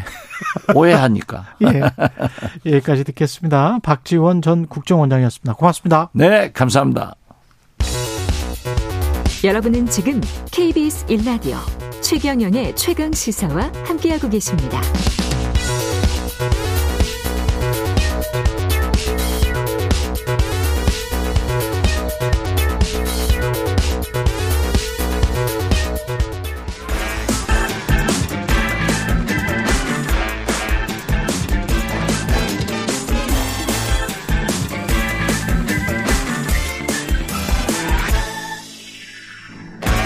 네, 한 번 더 뉴스. 오늘은 경향신문 박순봉 기자와 함께 하겠습니다. 안녕하십니까? 네, 안녕하세요. 먹태깡이라는 과자가 있군요. 네, 과자가 있습니다. 예, 먹태깡 대란이 일어 먹태깡을 구하기 힘들어서 대란이 일어났다. 네. 한 번도 안 먹어봐서 뭐 뭐라고 말은 못하겠는데, 예, 옛날에 그 허리버터칩 대란 뭐 이런 거랑 비슷한 겁니까? 네, 그때랑 좀 상황 비슷한데요. 예, 일단 개인적인 경험을 말씀을 드리면은 날짜도 기억을 하는데 지지난주 일요일 7월 2일에 인천에 들렀다가 예. 아내가 편의점에 들어갔는데 다른 거 사러 들어갔다가 예. 먹태깡이 있다고 하면서 되게 놀라더라고요. 아 인천에서 네, 그래서 사와가지고 원래 그걸- 서울에 사세요? 네, 저는 예. 서울에 삽니다. 서울에 사는데 서울에 없는 먹태깡이 인천에 있다. 이제 처갓집 갔다가 있어서 샀는데 예, 그게 처음이고 마지막이었습니다. 처음이고 마지막이었다. 그 이후로 제가 이제 서울에서 어. 계속 편의점 다녀봤는데 예. 없더라고요. 한 번도 먹태깡을 보질 못했어요. 예, 그리고 어제 이제 동네에서 거래하는 중고거래 앱 있잖아요. 예. 그 당근 뭐 이런 거 아, 있는데 그렇죠, 그렇죠. 거기 들어가서 보니까 5천 원에 팔더라고요. 이게 얼마 얼마인데? 편의점 가격은 1,700원입니다. 1,700원짜리를 5,000원에 팔어? 그리고 오늘 아침에 들어가 보니까 4,000원짜리도 있더라고요. 4,000원짜리도 있어요? 근데 그래도 한때는 지금 두 배가 넘는데? 그렇죠. 예. 그리고 뭐 한때는 만 원에 판다 이런 글도 많았다 그러는데 요즘에 그냥 커뮤니티 같은 거 보니까 한 3,000원에서 4,000원 정도 주면은 이제 살 수 있다 이런 얘기들이 있고요. 예. 이게 출시가 지난달 26일에 됐어요. 그러니까 아직 한 달도 안 된 과자인데 처음에 출시할 때 농심에서 100만 봉을 만들었다 그래요. 한 박스에 16개 들어가는데 6만 2,500박스를 만들었는데 이게 일주일 만에 다 팔렸다라고 합니다. 그러니까 한 봉지에 1,700원이니까 그러니까. 100만 봉 계산을 해 보면 17억이거든요. 17억. 이 과자 업계에서 출시 한 달 만에 매출이 10억 원을 넘어가면은 그 기준으로 해서 히트 상품이다 이렇게 부르는데 한 달 만에 10억이면 히트 상품. 근데 이건 일주일 만에 17억이잖아요. 예. 바로 히트 상품으로 등극을 했고요. 이 먹태깡이라는 과자가 저는 몰랐는데 이 농심의 깡 시리즈가 있었더라고요. 아, 그렇습니까? 네, 여섯 번째 깡인데 새우깡만 새우깡은 잘 아시죠? 예. 이게 첫 번째 깡이고 그 다음에 뭐 고구마깡, 양파깡, 감자깡, 옥수수깡 이렇게 쭉 있었는데 이 나머지들은 그렇게 큰 성공을 거두지는 못했어요. 예, 그러니까 옥수수, 저도 옥수수깡은 한 번도 먹어본 적이 없는 것 같아요. 저도 개인적으로는 감자깡만 먹는데 그래요? 나머지 아, 여섯 번째 깡에서 다시 한번 성공을 거둔 겁니다. 그렇군요. 새우깡은 안 드세요? 새우깡도 먹죠. 아, 새우깡. 새우깡 기본이고 네. 나머지 깡 중에서는 감자깡만 먹는데 먹태깡 맛있습니까? 처음에 먹었을 때는 네. 뭐 이렇게 너무 소문이 많았으니까 뭐 예. 그렇게까지 맛있나 했는데 어. 그 뒤로 좀 편의점을 갈 때마다 찾았던 거는 결국에는 이제 발을 봐야 되지 않을까 맛있었던 것 같아요. 아, 한번 더? 먹어보고 싶었습니다. 왜 이렇게 인기가 많아요? 이게 이제 물어보신 대로 사실은 맛있어서 그렇다라고 봐야 될 텐데 어. 이제 결과론적인 분석은 두 가지가 있습니다. 일단 첫 번째는 날씨가 많이 더워졌잖아요. 그렇죠. 그래서 이제 맥주 소비량이 늘어났는데 맥주 안주로. 맥주 안주 하면 원래 먹태 자체가 맥주 안주잖아요. 그렇죠. 이름도 그렇게 붙였고 예. 그다음에 이게 좀 와사비 맛도 나고 음. 단맛도 좀 나고 섞여 있거든요. 짠맛, 단맛 섞여 있는데 그러다 보니까 맥주랑 좀 잘 어울려서 잘 팔렸다 이런 분석이 있고요. 그다음에 두 번째는 헝거 마케팅이라는 그런 표현이 있는데 헝거 마케팅. 인기가 더 인기를 끈 그런 국면이 됐는데요. 그러니까 뭐 예를 들자면은 어떤 이렇게 잘 되는 식당 같은 경우에 자리 안 늘리고 그냥 음. 손님들 줄을 더 서게 하는 그런 식당들 있잖아요. 예. 왜냐면 그 줄 보고 또 사람들이 더 모이고 이런 결과가 있으니까요. 예. 이제 이런 걸 헝거 마케팅이라고 하는데 이 농심에서 일부러 헝거 마케팅을 썼다 이런 입장은 아닌데 초반에 물량이 워낙 딸리다 보니까는 자연스럽게 그런 결과가 이어진 거예요. 왜냐하면 지난주 같은 경우에는 모 편의점 본사 같은 경우에는 지점에서 발주 물량 발주를 넣잖아요. 근데 먹태깡은 한 지점당 네 봉으로 제한을 했습니다. 아, 그래요? 그러니까 이제 한 번 받을 수 있는 물량이 네 봉지밖에 안 되니까 이거는 뭐 한 사람이 다 사갈 수 있는 양이잖아요. 그렇죠. 그러니까 소비자들이 구하기가 더 힘들어지고 그러니까 또 사람들이 더 사고 싶어 하고 또 구했다 혹은 뭐 못 먹었다 이런 글들이 SNS에 음. 올라오고 이러면서 또 자연스럽게 마케팅이 이루어진 겁니다. 지금 뭐 좀 더 그 공장을 증설할 수는 없겠지. 그것도 돈 비용이 들어가니까. 공장을 만들기 예. 좀 그렇고 그 앞으로도 계속 그러면 대란이 이어집니까? 근데 이제 농심에서는 이게 공장 증설은 아니고 예. 다른 과자 만들던 곳 있을 거 아니에요. 아, 그렇죠, 그- 그렇죠. 그거 좀 빼가지고 먹태깡 늘린다라고 하는데 그거는 이제 8월부터 그렇게 할 거고요. 이제 당장은 이제 앞으로 대란이 이어질까 요거는 뭐 단정적으로 얘기를 할 수는 없는데 그래도 8월부터 물량 늘린다라고 했으니까 조금 구하기는 쉬워질 거고요. 그냥 물량 늘리면 또 안 팔릴 수도 있어. 맞아요. 그러니까 예. 그런 흐름들이 많아요. 잘 예전에 되는 식당들이 장소 장소 옮겨서 그 대형 식당으로 가면은 장사 잘 안 될수 맞습니다. 갑자기 손님 예. 좀 주는 경우도 있고 음. 그다음에 비슷한 것들이 뭐 예전에 이제 가수 박재범 씨가 만들었던 원소주 같은 거 처음에 굉장히 인기가 많았잖아요. 그렇습니까? 오픈런 예, 해야지. 예. 살수 있다라고 예. 하는 뭐 그런 소주 유명했었는데 예. 이게 최근에는 한 보도를 보니까 이제 한겨레 신문이 보도를 했는데 편의점 본사가 이게 잘 안 팔리다 보니까 점주한테 떠넘기겠다 이런 어, 보도도 있거든요. 그 정도로 좀 잘 안 팔리기도 한다라는 건데 어. 그리고 뭐 허니버터칩 같은 거 지금은 뭐 구하려고 돌아다니고 그러지는 않잖아요. 예. 그러니까 결국에는 이 과자 업계에서 나오는 얘기가 스테디셀러가 잘 팔린다. 스테디셀러 지난해 가장 많이 팔린 과자 순위 좀 말씀드리면은 예. 1위가 새우깡이고요. 새우깡, 2위가 초코파이, 초코파이, 3위 홈런볼, 홈런볼 4위 포카칩, 포카칩? 5위 꼬깔콘. 다 좋아하는 거다. 다섯 개 다 아시죠? 예, 예. 다 그러니까 좋아하는 거예요. 예. 모르는 거 빼고는 다 잘 팔리는 그러니까 잘 아시는 것들은 잘 팔리는 그런 상황이니까 저는 대중적인 입맛인가 봐요. 예. 다 좋아하네. 예. 이제 이 새로운 과자들이 그렇게 안정이 될지는 음. 조금 더 지켜봐야 될 거랍니다. 1400님이 편의점 하는 친구가 먹태깡 출시하는 날 허니 버터칩처럼 될 것 같다면서 한 봉지를 챙겨줬는데 정말 그렇게 됐네요. 이 편의점 하는 친구 이분 왕이 될 상입니다. 예. 사업 잘 하실 것 같습니다. 고승모님, 우리 국민들 특징이기도 한 것 같습니다. 그냥 사는 거 이렇게 말씀하셨네요. 예. 일단 사서 한번 호기심 이게 호기심이 우리 벤처기업을 또 일으키는 또 동력이다. 아. 뭐 이렇게 그렇죠. 말씀하시는 예. 분들도 있습니다. 근데 호기심이 아무리 있다고 개고기와 관련해서는 이거는 우리 전통인 것 같, 전통이었었죠. 그렇죠. 전통이었었는데 이제 지금은 안 먹고 있는데 대부분이 육견협회 회원들이 개, 개고기 먹겠다고 이제 퍼포먼스까지 했다는데 짧게 소식 전해 주십시오. 네, 지난주 예. 토요일에 있었는데 육견협회가 이 개고기 이제 안 팔게 하는 거는 안 된다. 생존권 음. 보장해 달라라고 하면서 이제 그 개고기 먹는 그런 퍼포먼스를 벌였고요. 예. 사실 이렇게 나선 거는 서울시 조례안 때문이에요. 이게 처리는 안 됐는데 개고기 식용 금지 조례안이 올라와 있거든요. 예. 이거 가지고 지금 양쪽 그러니까 동물 보호 단체랑 육견협회가 싸우고 있는 그런 음. 형국입니다. 정부가 이렇게 잘 유도해서 다른 업으로 좀 전환할 수 있도록 좀 도와드리고 그리고 안 먹는 게 낫지 않을까 싶습니다. 예. 그렇죠. 예. 네, 뭐 저는 뭐 한쪽 편은 되게 좀 그렇고 네. 잘 어떻게 생존권이나 이런 것들은 좀잘 지켜드리면서 다른 업으로 좀 전환할 네, 수 그쪽 있도록 방향으로 하고 서울시도 유도는 하고 있는데 네. 일단 이게 어떤 음식을 못 먹게 하, 못 먹게 하는 게 정하기는 좀 어려운 문제라 가지고 아직. 결론이 안 난 상태예요. 안타깝긴 하네요. 예, 지금까지 경향신문 박순봉 기자였습니다. 고맙습니다. 감사합니다. 예.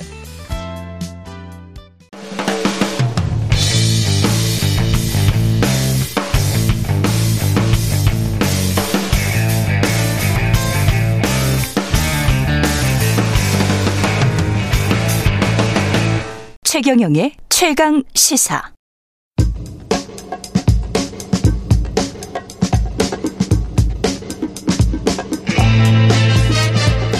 네, 우리가 접하는 뉴스의 태초부터 지금까지 뉴스 일대기를 쫙 살펴봅니다. 뉴스톱 김준일 수석 에디터 KBS 박대기 기자 그들의 전지적 시점으로 분석하는 뉴스 일대기 지금부터 시작하겠습니다. 안녕하십니까? 안녕하세요. 예, 스레드, 스레드. 네. 예, 발음 잘해야 되겠습니다.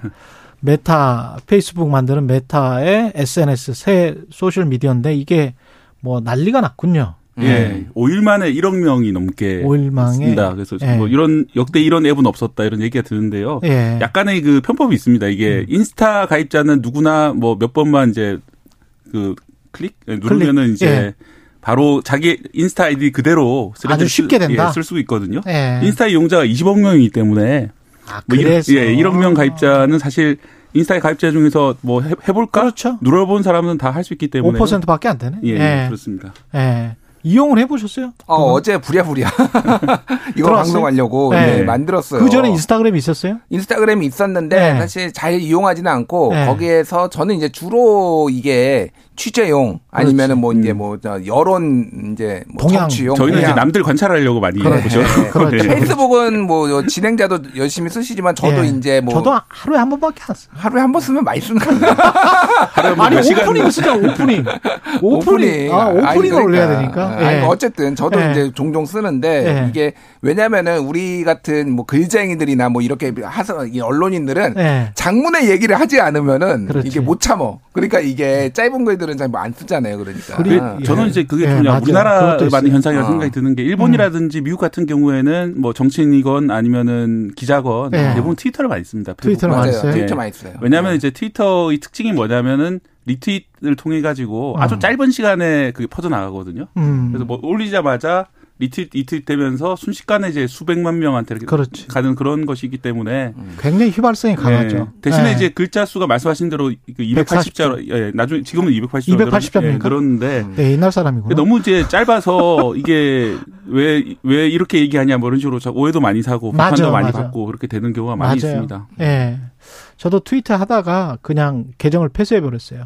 음. 예. 여러 가지로 오해를 받을 수 있는 페이스북이나 뭐 이런 것들은 길게 쓸 수 있으니까. 게다가 이제 이게 예. 스레드가 등장한 이유기도 음. 한데 음. 이 페북이 상당히 많이 정치화가 되다 보니까 음. 그 어느 한쪽의 극단주의자들이 되게 많이 움직여요. 어. 그러니까 뭐 극좌도 있고 극우도 있는 그런 상황인데 페이스북이 트위터가 아, 트위터가요. 트위터가 예, 예. 그렇죠. 예. 그래서 이제 그런 분들이 이제 트위터 특징이 익명화된 공간이고 페북 맞아. 같은 경우에는 자기 본인 사진이 많이 걸려 있잖아요. 그렇죠. 사람들이 이제 자기 사진이 걸려 있으면 사실상 실명이라 생각을 하고 책임감이 있지. 예, 좀 더 조심해서 쓰는데 트위터는 어떻게 보면 트위터 그게 맛이기도 해요. 예. 그러니까 뭔가 새로운 날 것의 정보를 아. 익명화된 상태로 막 돌아다니기 때문에. 음. 근데 그게 이제 너무 심해져가지고 결국은 이제 미국에서 트럼프 주의자 같은 아주 극단적인 사람들이 많이 득세를 하고 그렇죠. 그러면서 이제 트위터 이용자들이 많이 피로해진 상황이기 때문에 어. 예, 그런 상황에서 스레드가 좀 내세우는 것이 트위터처럼 공격적 덜 공격적이고 트위터보다 예. 그다음에 덜 정치적인 어떤 트위터 비슷한 것을 만들겠다. 그래서 이제 스레드가 나온 것입니다. 제가 어제 잠깐 예. 써봤거든요. 음. 도대체 뭐가 다르지? 이거랑 트위터랑? 트위터랑 아, 물론 다른 이런 게 없다. 다르대요. 정말 비슷해요. 예. 제가 네. 제가 말씀을 드리면은 네. 해시태그든 검색 기능이 없대요. 이게 아, 검색 기능이 트위터는 없다. 있는데 이게 없고요. 또 음. 하나는 트위터는 자기가 팔로우한 사람만 볼 수 있거든. 보는 음. 거를 설정할 수가 있어요.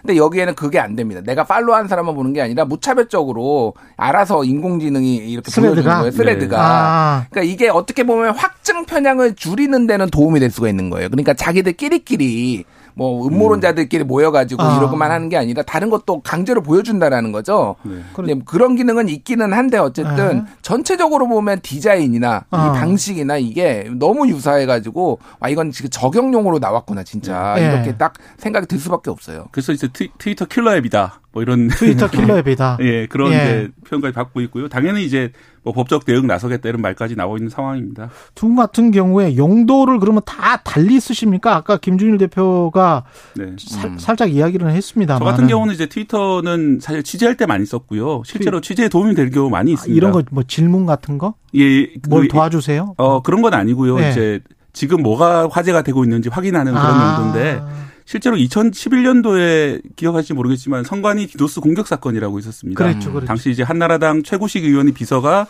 선관위를 공격해서 그 서울시장 보궐, 보궐선거 어, 투표소 위치를 찾기 어렵게 만들었다. 어. 그때가 제가 야근을 사이버에 쓰고 있을 때인데 아침 8시 반에 퇴근하면서 보니까 트위터에 그게 난리가 난 거예요. 예. 그래서 제가 제가 언론 매체 중에서 제일 먼저 그 기사를 썼어. 이런 일이 벌어지고 있다. 아. 그러니까 누가 이런 일을 벌였는지에 대해 쓴게 아니라 예.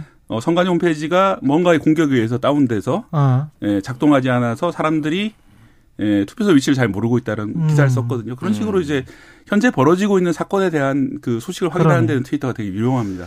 생각해 보니까 아랍의 봄도 트위터가 아주 유명한 그 수단이 됐죠. 예. 예. 그러니까 트위터가 어쨌든 익명성이 매우 강하기 때문에 음. 물론 뭐 이제 유명한 사람들은 사실상 실명으로 다 쓰고 있고 매체들도 이제 다 밝히고 있지만은 이게 여러모로 익명으로서 뭔가를 폭로할 때 이럴 때 굉장히 그렇지. 유용하죠. 그렇겠네요. 페이스북. 예. 네, 페이스북은 어쨌든 그 얼굴 사실상 인증해야 되고 그리고 음. 이게 페이스북은 이게 사람의 얼굴이 없거나 다른 사람 도용한 것 같은 사진 나오면 딱 신뢰도가 완전히 떨어지잖아요. 예. 그러니까 이게 이제 전파가 안 돼요. 그렇게 돼. 근데 어. 트위터는 서로 다 이거를 익명성에 대해서 인정 인정을 하고 존중을 하는 이런 분위기가 있기 그렇죠. 때문에 그런 거에선 굉장히 유용하게 이제 쓸 수가 있는 그러니까 거죠. 페이스북이 좀 점잖고 음. 네. 나쁜 말 나쁜 말인가? 하여간 뭐 그렇게 생각하면 또 아재들의 놀이터가 될 수도 있는 것이고. 그러니까 페이스북은 그렇게 원래 유명했던 있는- 분들이 쓰면 이제 도움이 음. 많이 되는데 음. 트위터 같은 경우는 사실 원래 유명하지 않았던 분들이 뭐 좋은, 트- 좋은 트위터를 많이 올리거나 혹- 혹은 이제 어떤 구미에 맞는 트위터를 많이 올려가지고 음. 뭐 유명해질 수도 있는 그런 차이가 있는 겁니다. 그 최초로 경험 한 SNS가 페이스북이나 트위터나 이런 게 아니고 싸이월드 그렇죠. 2000년쯤에 우리나라가 선구적으로 사실 페이스북에 몇 년 앞서가지고 그렇죠. 그 비슷한 걸 만들었는데 결국은 이제 페이스북이 전 세계적으로 장악을 했잖아요. 네. 그게 이제 어떻게 보면은 미국이 지배력 그러니까 미국 기업이 가질 수 있는 어떤 그, 이점 그렇지, 이런 것들에 그렇지. 결국 싸이월드가 밀린, 밀린 게 아닌가 그런 생각이 많이 듭니다. 싸이월드 하셨었어요? 아니 했어 했었고요. 예, 아직도 예. 남아 있어요. 아, 그래요? 네, 그런데 이제 그때 마크 주커버그가 음. 와가지고 아 SNS의 선진국 싸이월드는 어떻게 하나 이렇게 한국에 시찰도 왔거든요. 이렇게 아, 배우러 그랬었어요? 전학도 왔었어요. 아. 그러면서 아 나는 이거보다 더 잘 만들 수 있어. 그런데 뭐 싸이월드의 패배, 그러니까 실패 원인에 대해서 뭐 길게 얘기할 건 아니지만은 예. 이게 뭐 시장의 사이즈도 있지만은 미국 진출을 했거든요. 음. 근데 거기에서도 한국하고 똑같이 이 아기자기한 이런 이모티콘을 주로 했는데 음. 미국 애들이 딱 싫어하거든요. 그런 아 거. 그런 거 싫어하지 그런 이모티콘 거- 싫어해. 그런 거 딱 싫어해. 그런 예. 아기자기하고 한국형의 이 감수성. 근데 예. 현지화나 이런 것들이 완전히 실패했다. 그러니까 음. 이게 내부 커뮤니케이션에 상당히 이제 문제가 있었다 이런 얘기들이 이제 나오죠. 예. 사실 우리나라가 이렇게 이- 이런 그 SNS 선진국이 됐던 이유가 그 전에 하이텔 천리안 문화가 있었어요. 하이텔 1990년대 중반에 예. 뭐 접속이라는 영화 기억하시는 음, 분들 아마 계실 음. 겁니다. 그래서 뭐 그런 식의 커뮤니티 활성화가 미국보다 훨씬 더 빨랐거든요. 예. 그리고 이제 그 전에는 뭐 아시는 분은 아시겠지만 키즈라든지 CS킨이라든지 뭐 카이스트라든지 이런 데를 기반으로 한 아주 소수자들이 쓰는 그런 커뮤니티들이 있었어요. 음. 그래서 예, 그런 약간 어떻게 보면 우리나라 기업들이 가질 수 있었던 기회를 어떤 미국 기업이 아니기 때문에 많이 놓친 것 같습니다. 음. 초창기. 저는 약간 네. 좀그 이 음모론은 아니고 네. 기본적으로 보편성이나 그 기준을 세우는 데 있어서 미국이 너무 유리하다고 보는 게 그리고 플랫폼 업체들이 이제 성장할 수 있는 기반 그리고 음. 그렇게 고평가 받을 수 있는 기반이 있는 거는 그들이 영어를 쓰기 때문이고 음. 전 세계의 보편적인 언어가 영어화 돼 있기 때문에 음. 너무 유리한 고지에서 음. 너무 쉽게 장사를 한다. 음. 가끔 그런 생각은 듭니다. 뭐 그래서 예전에 복거의 교수가 네. 영어 쓰자 예전에 뭐 이런 얘기도 그렇지. 이제 일- 그렇지. 저는 뭐 경청할 만한 얘기이기도 해요. 맞아요. 그, 예, 예, 예. 그, 예. 그 이야기는 그렇죠. 우리 말도 함께 쓰면서 함께 쓰면서, 영어도 어, 영어 쓰는 공용화론 뭐 예, 거. 그것도 뭐 아이디어인 것 같습니다. 음. 아, 아이디어인 것 같아요. 예, 제 생각 이었고요. 근데 이 사람들은 왜 이렇게 싸웁니까? 머스크하고 저커버그는? 요거는 이제 예. 히스토리를 좀 말씀드릴게요. 음. 그러니까 이게 꽤 오래됐어요. 한 2016년으로 거슬러 올라갑니다. 그러니까 지금 일론 머스크가 하고 있는 게 테슬라도 음. 있고 2022년에 작년에 이제 뭐 트위터도 인수했지만은 스페이스 X라는 이제 민간 이제 우주 항공 업체도 이제 하고 있잖아요. 2016년에 이 로켓을 발사했는데 스페이스 X에서 이거가 이제 폭발했어요. 근데 저커버그가 이거에 대해서 스페이스 X의 발사 실패 소식을 듣고 크게 실망했다 이런 것들을 이제 공개적으로 왜냐하면 밝힌 그 거예요. 로켓 안에 자신의 위성이 들어 있었거든요. 아, 그랬구나. 예, 예, 예. 고객으로서 이제 실망한 거죠. 어, 근데 여기에 이제 어, 어, 저기가 머스크가 뭐 거친 말로 빡쳤다. 아니 이제 여기에서 시작되고요. 아. 2017년에는 이제 AI를 놓고 이제 설전을 벌입니다. 그래서 AI에 대해서 머스크는 굉장히 비관론적이거든요. 인류를 예. 멸망시킬 수도 있다. 뭐, 뭐 음. 이런 얘기도 하고 저커버그는 아니 이런 얘기를 최후의 심판 시나리오로 떠드는 사람들이 이해할 수 없다. 이러면서 아, 또 극명한 이제 했군요. 서로 디스를 하는 이제 이런 게 되고 2018년에는 이제 트윗 아니 저기 그 페이스북에 굉장히 어려워져요. 그때부터 이제 개인정보 수집 논란이 있었습니다. 맞습니다. 네. 예. 그러면서 이게 이제 여러 가지 문제가 있었는데 거기에서 이제 그 당시에 머스크가 또 저격을 합니다. 그래서 페이스북이 뭔데? 뭐 이런 것들 막 올리기 시작하고 아. 그 테슬라 뭐 페이스북 페이지를 이제 삭제해 버리기도 하고 어. 뭐 그런 어린애들 싸움 하는 것처럼 사실 이렇게 싸우는군요. 예, 재밌긴 한데 네. 인간적으로 재밌긴 예. 한데 예. 예, 보면 참 유치하기도 해요. 어, 유치하기도 합니다. 그런데 이제 과거 예. 같았으면은 이런 일이 시시콜콜하게 보도되지도 않고 음. 뭐 그들끼리 만나서 싸우든 말든 이게 대중의 관심에서 멀어질 수도 있는데 그렇죠. 이 SNS 시대라는 게 이렇게 돼 버리는 겁니다. 이런 음. 유명인들이 자신들이 그 어떤 이상한 행동을 이제 과시를 하고 그렇죠. 과시적으로 하고 이 대중이 그런데 이제 계속해서 관심을 가지게 되다 보니까 음. 이게 사실 페이스 SNS라는 것이 어떤 공론의 장 역할을 하고 있는데 그렇죠. 우리 공론의 장이 좀 이상해지는 것 같아요. 맞아요. 갈수록 좀 극단주의자 또는 어. 이상한 의견들을 많이 떠- 떠드는 사람들이 기이한 일에만 예. 관심을 갖게 되고 예, 일부러 기이한 기이한. 일을 예, 예. 만들어 이 사람들이 예. 이게 어떻게 보면은 일부러 조금 네. 만드는 것도 맞고요. 네. 원래 일론 머스크는 그런 식으로 또 대중의 관심을 띄워서 그렇죠. 이를테면은 뭐 다치코인이라든지 막 이런 것도 이제 사태도 벌어졌잖아요. 그렇죠.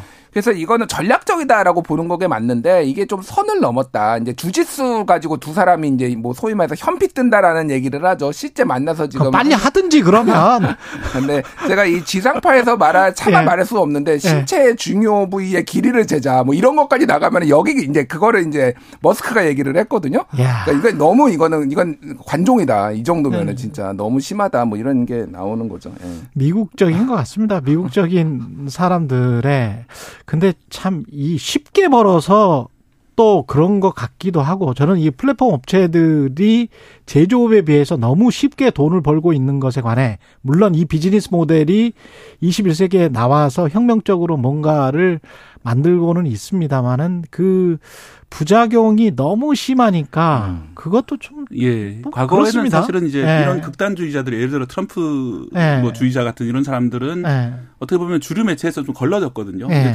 너무, 지나친 이런 극단론은 피하자 예. 이렇게 걸러졌는데 이제는 그런 극단적인 생각들이 SNS를 통해서 너무나 버젓이 퍼지고 뭐 그런 극단적인 주장을 말해도 뭐 큰 문제가 없다. 음. 과거에 지금 뭐 예를 들어서 아까 말씀하신 이제 일론 머스크나 이런 발언들이 하면은 사람들이 다 이상하다고 뭐라고 하고 이렇게 했는데 지금은 당당히 떳떳하게 이제 그렇게 과시하는 세계가 돼버렸잖아요. 음. 그래서 이 공론장이 많이 혼탁해지고 이상해져 버린 거에 대해서 SNS 업체들이 좀 책임을 느껴야 될 거라고 생각합니다. 그러니까 매체로 좀 돌아가면은 사실은 원래 트위터랑 페이스북은 완전한 경쟁재도 아니었지만은 예. 그렇다고 이게 서로 묘하게 부침이 서로 엇갈렸어요. 음. 왜냐하면은 트위터가 굉장히 어려웠을 때 이 페이스북이 잘 나갔는데 2016년에 트럼프가 쓰기 트위터를 많이 쓰기 시작하면서 트럼프 그 페이- 페이스북이 완전 잘 나갔거든요. 그렇죠. 근데 그때부터 페이스북이 완전 어려워졌어요. 그때 개인정보 유출 사건 나고 이 딱 그 기간이 겹치는 거예요. 음. 다시 이제 페이스북이 뜨고 이게 트위터가 지금 떨어지는 약간 이런 이제 건데 이게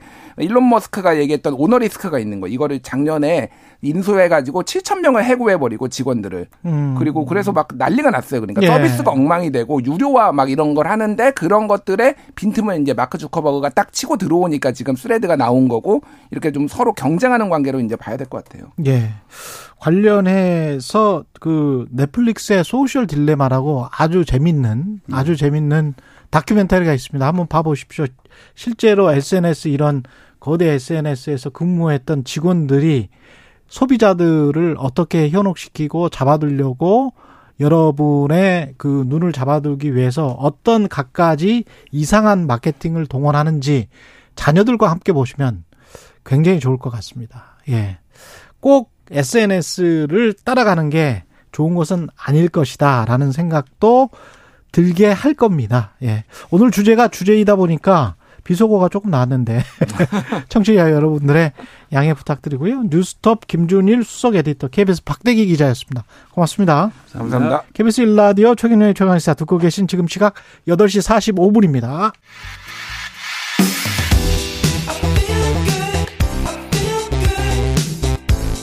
세상에 이익이 되는 방송 최경영의 최강 시사 네, KBS를 대표하는 시사 프로그램, 탐사 보도 프로그램 추정 60분이 4년 만에 다시 시청자 여러분들을 만났습니다. 지난 20, 2019년에 막을 내렸었는데 4년 만입니다. 매주 금요일 밤 10시 KBS 1TV에서 방송되는데요. 추정 60분. 지난 7일 시작된 방송 첫 주제가 후쿠시마 오염수였습니다. 일본 현지 갔다 온 추적 60분 하동현 PD 나와 있습니다. 안녕하세요. 안녕하십니까. 예. 추적 60분은 뭐 기억하시는 분들 많을 테고 이름은 다 이거 뭐 영어로 표현하자면 household name이라고 하죠. 예. 그렇죠. 모든 사람들이 다 알고 있는 이름인데 이게 다시 부활하니까 PD로서는 굉장히 좀 부담감이 클 것 같은데요. 그 이제 그죠? 이렇게 폐지된 게 2019년이라고 말씀하시니까 음. 4년 정도 됐더라고요. 4년 정도. 근데 이제 아, 많이들 기억을 해주시고 어. 또 이제 폐지가 안 됐다고 생각하시는 분들도 계시더라고요. 그러니까 4년 요거- 동안에. 예, 그래서 예. 준영식 분 돌아와 달라는 얘기는 저희가 많이 들었는데 음. 또 막상 이제 돌아오게 됐는데 첫 아이템이 첫 사실 아이템이. 후쿠시마다 보니까 좀 네. 부담감이 있는 건 사실이었습니다. 후쿠시마 오염수 지금 일본에 직접 가셨었죠? 네, 네. 예. 시청자들에게 전달하고자 했던 어떤 핵심 내용은 뭐였습니까? 그러니까 이게 지금 간극이 되게 심한 상태잖아요. 한쪽에서는 예. 후쿠시마가 뭐 사람이 아예 안 사는 동네로 알고 계시고 예. 또 다른 한쪽에서는 거기서 나오는 거는 크게 문제되는 게 없다. 과학적으로 안전하다. 뭐 이런 네. 얘기들을 하고 있어서 음. 이게 너무 이제 간극 편차가 심하다 보니까 예. 그런 걸 좀 직접 가서 지금 현재 후쿠시마는 어떨까 네. 이런 것들을 좀 확인을 해서 어. 또 시청자분들한테 전달을 해야겠다. 그런 어. 이제 그게 저희 핵심 아이디어였고요. 예. 그래서 이제 가겠다라는 결정을 한 거고 음. 실제 가서 이제 후쿠시마 현지 상황은 이렇고 음. 그다음에 또 이제 사람들은 이런 생활을 하고 계시고 아예 안 사는 게 아니시니까 음. 뭐 그분들은 이런 생각을 하고 계시다. 음. 뭐 그런 것들을 좀 취재를 하려고 했었습니다. 어민들과도 대화를 해보셨고. 네네. 예. 어떤 이야기를 하던가요?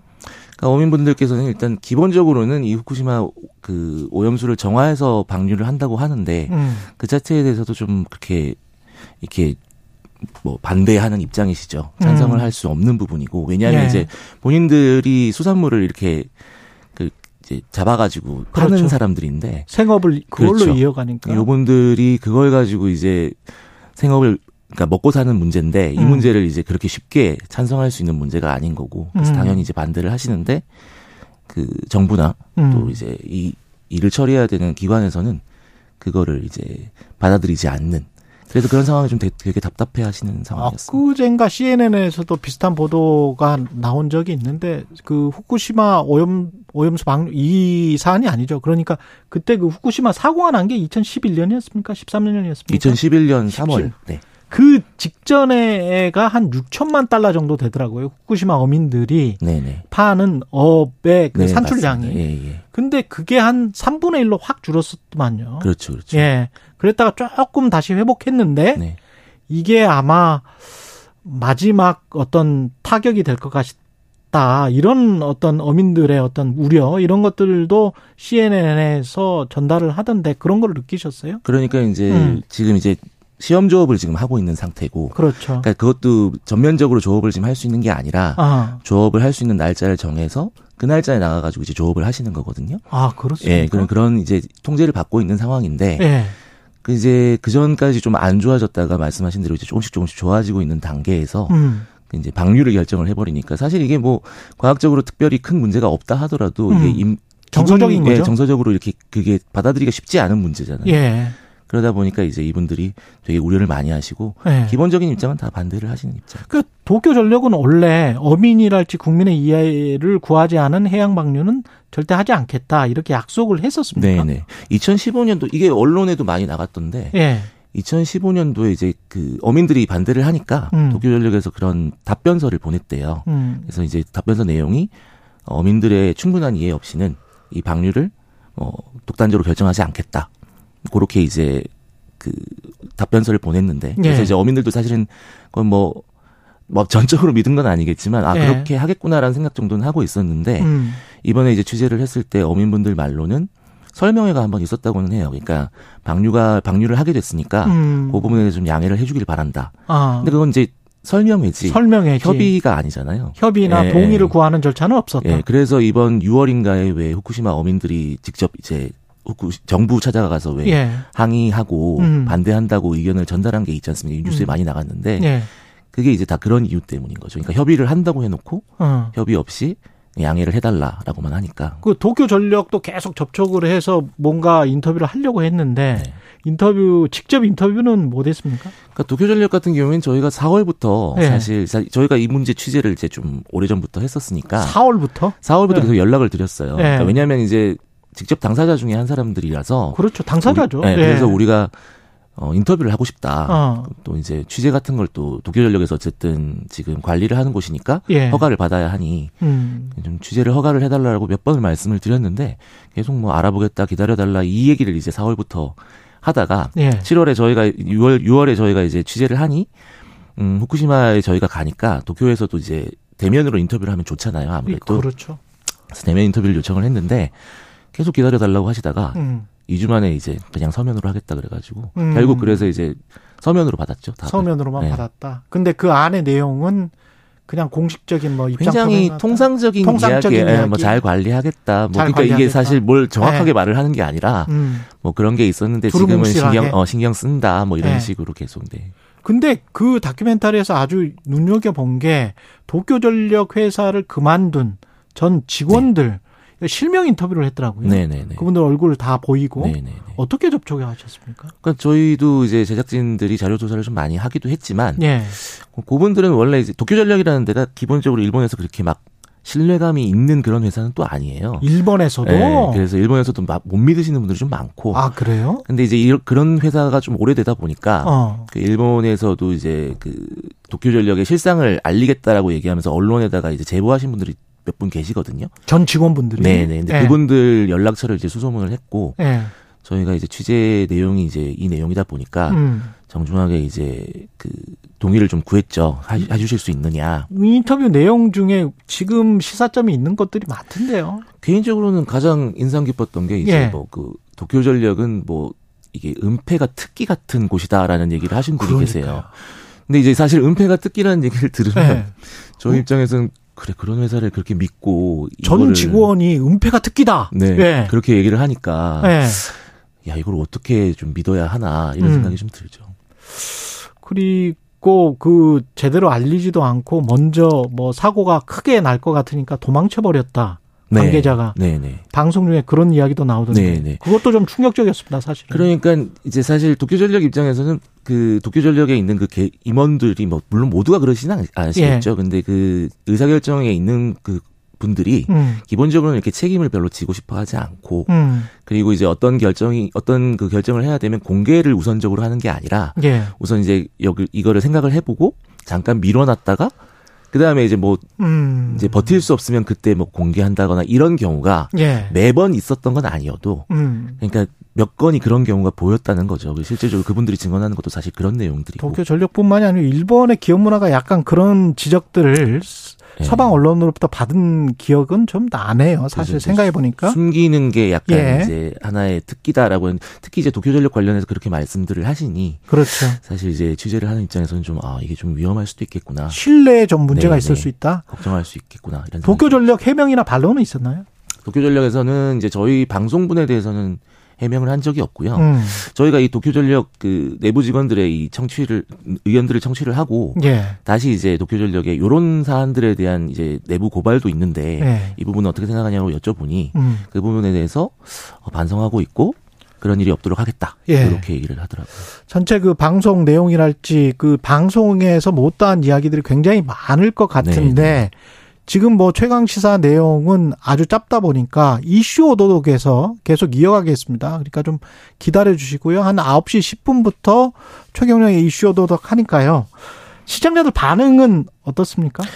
뭐 저희 저희 이제 실시간으로 좀 봤는데 예. 그래서 뭐 갔다 와서 그런 이야기를 좀 전해준 거에 대해서 되게 고마워하는 의견도 있었고 고생하셨어요, 예. 사실은. 그뭐 방사능 수치가 뭐 가다 보니까 뭐 축축축 올라가 가지고 뭐 자동차 안에서도 굉장히 무섭던데. 네, 네.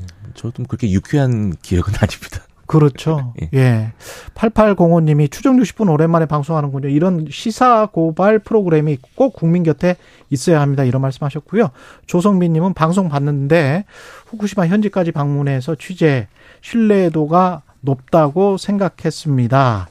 방류 이유가 지금 염려되더군요. 이런 말씀을 하셨습니다. 이따 이슈 오도독에서 예, 9시 한 10분쯤 10분만 기다려 주십시오. 예. 같이 방송 이어가도록 하겠습니다. 7월 12일 수요일 KBS 일라디오 최경련의 예, 최강 시사였고요. 하동현 PD 하고 그리고 다른 PD들도 이따 조인하죠. 예, 같이 네. 합류합니다. 예, 이슈 오도독에서 다시 뵙겠습니다. 저는 최강 시사는 내일 다시 돌아오겠습니다. 고맙습니다.